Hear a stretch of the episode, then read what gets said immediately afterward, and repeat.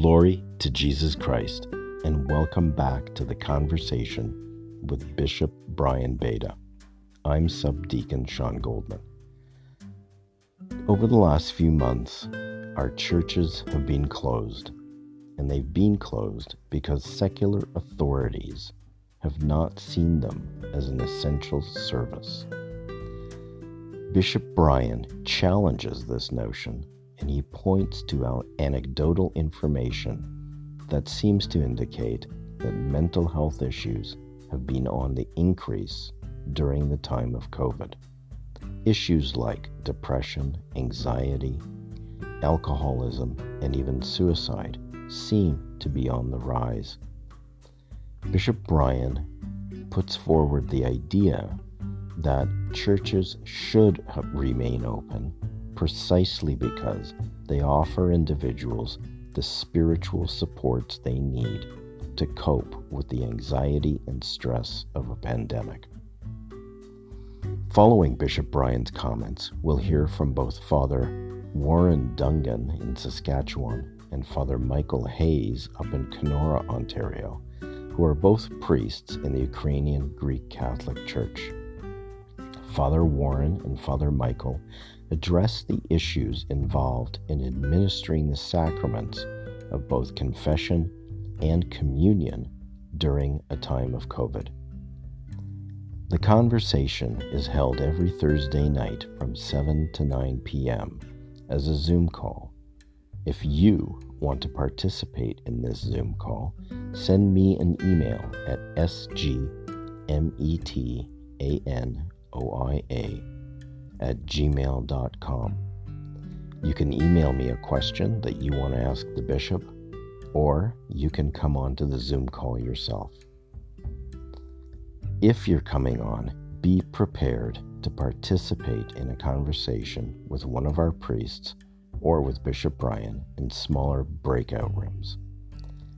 You can come on to the conversation or just email me a question. But either way, we want you to participate in this conversation.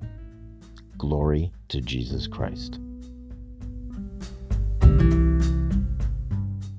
Four, but maybe we will. I think we'll be able to get through all our questions tonight. Maybe we could start with question number four, which is about church reopenings. I was just talking about that here in Toronto. Um, can you give us an update on the reopenings of the church? And how long do you think these measures will be in place?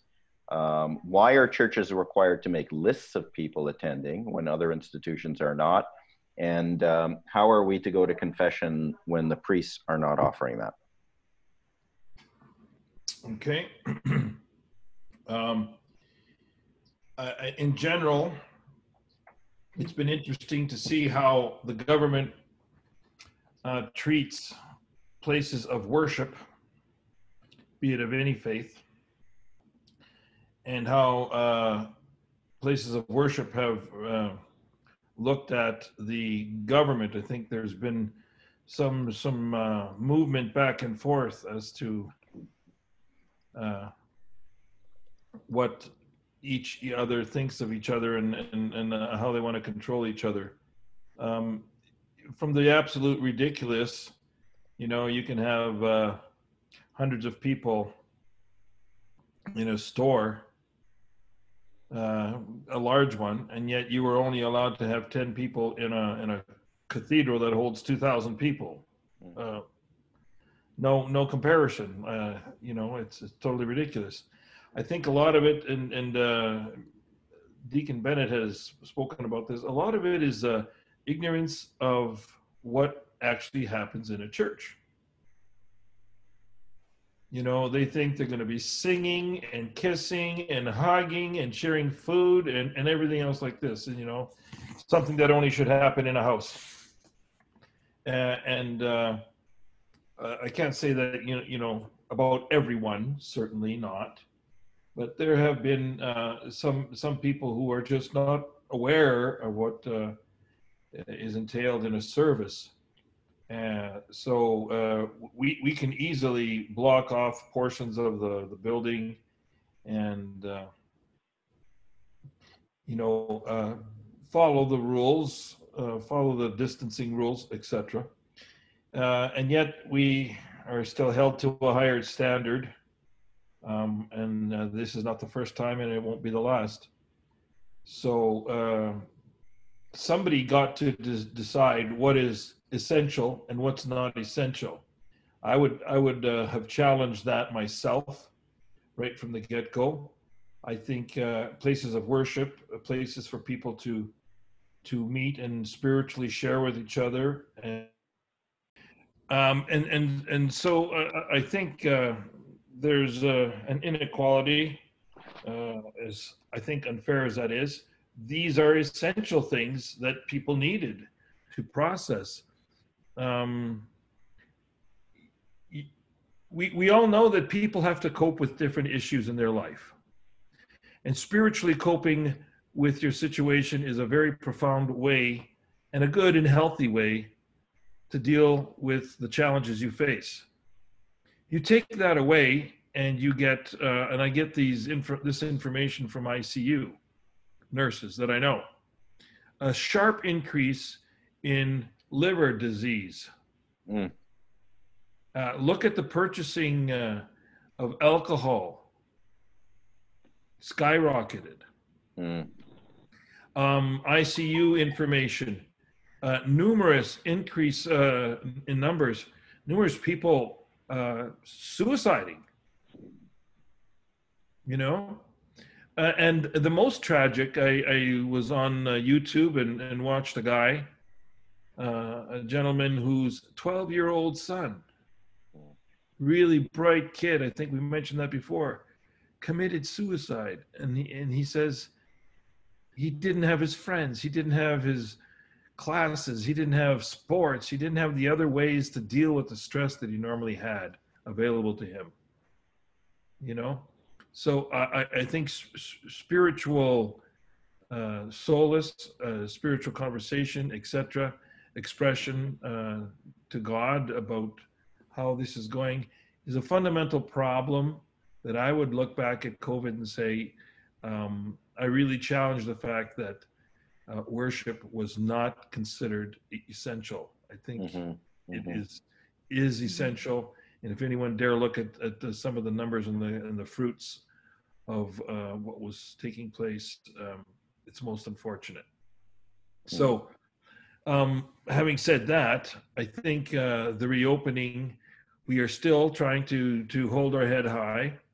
And uh, one reason i mean uh, for taking the names and addresses is for tracking. Um, although i we heard about the home hardware in in toronto here in richmond hill not home hardware i think it was uh, home depot or something whichever store it was you know like they had a dozen workers at COVID. They didn't have the numbers. What are they going to do? Check all the the uh, receipts of all mm. the people that were in the store and phone them? Mm. They just did a blanket. You know, if you were there, you might want to get checked. And uh, we're doing way better than that. We are saying no. Um, we'll know who was in our churches, and and uh, we can we can do that. So um, part of the the vocation, if you will, of, of being Christians is is uh, to take the high road. And even though we find injustice, uh, or we can look at it that way in many cases, um, I think uh, we we uh, have to to bear that, and in in the name of the Christ that we follow, or uh, the other uh, deities that other religious groups follow um, I, I, I, think uh, we have to uh, look, look and, and, and, take the high road in, in situations like this, you know. Mm-hmm, mm-hmm. And um, just the, there's one more question there. Maybe Father Warren or Father Michael can get it. Um, a lot of people have, have not been able to go to confession in a while. So our, our, and I know at our parish, I think the person who asked this question was from St. Demetrius and we've been told that there won't be confession on the weekend. So, um, how can people deal with that situation? So, uh, I mean, the way that I've worked it is for anybody who needs confession that we can work it on a one-on-one kind of a situation where we can respect our our distancing, you know, and Uh, I mean, for large groups, it's going to be difficult to accommodate. For for a larger, a large, or sorry, for individuals that are making appointments, you know, we can be in the church. We can keep six feet apart. That's not a problem. I can have nobody else, you know, kind of in the church if need be or whatever. Uh, the other option people have, you know, weather permitting, you know, you can still be outside and you can have that uh, confession outside if need be. Mm-hmm. So there's a lot of uh, flexibility that you know we have with that.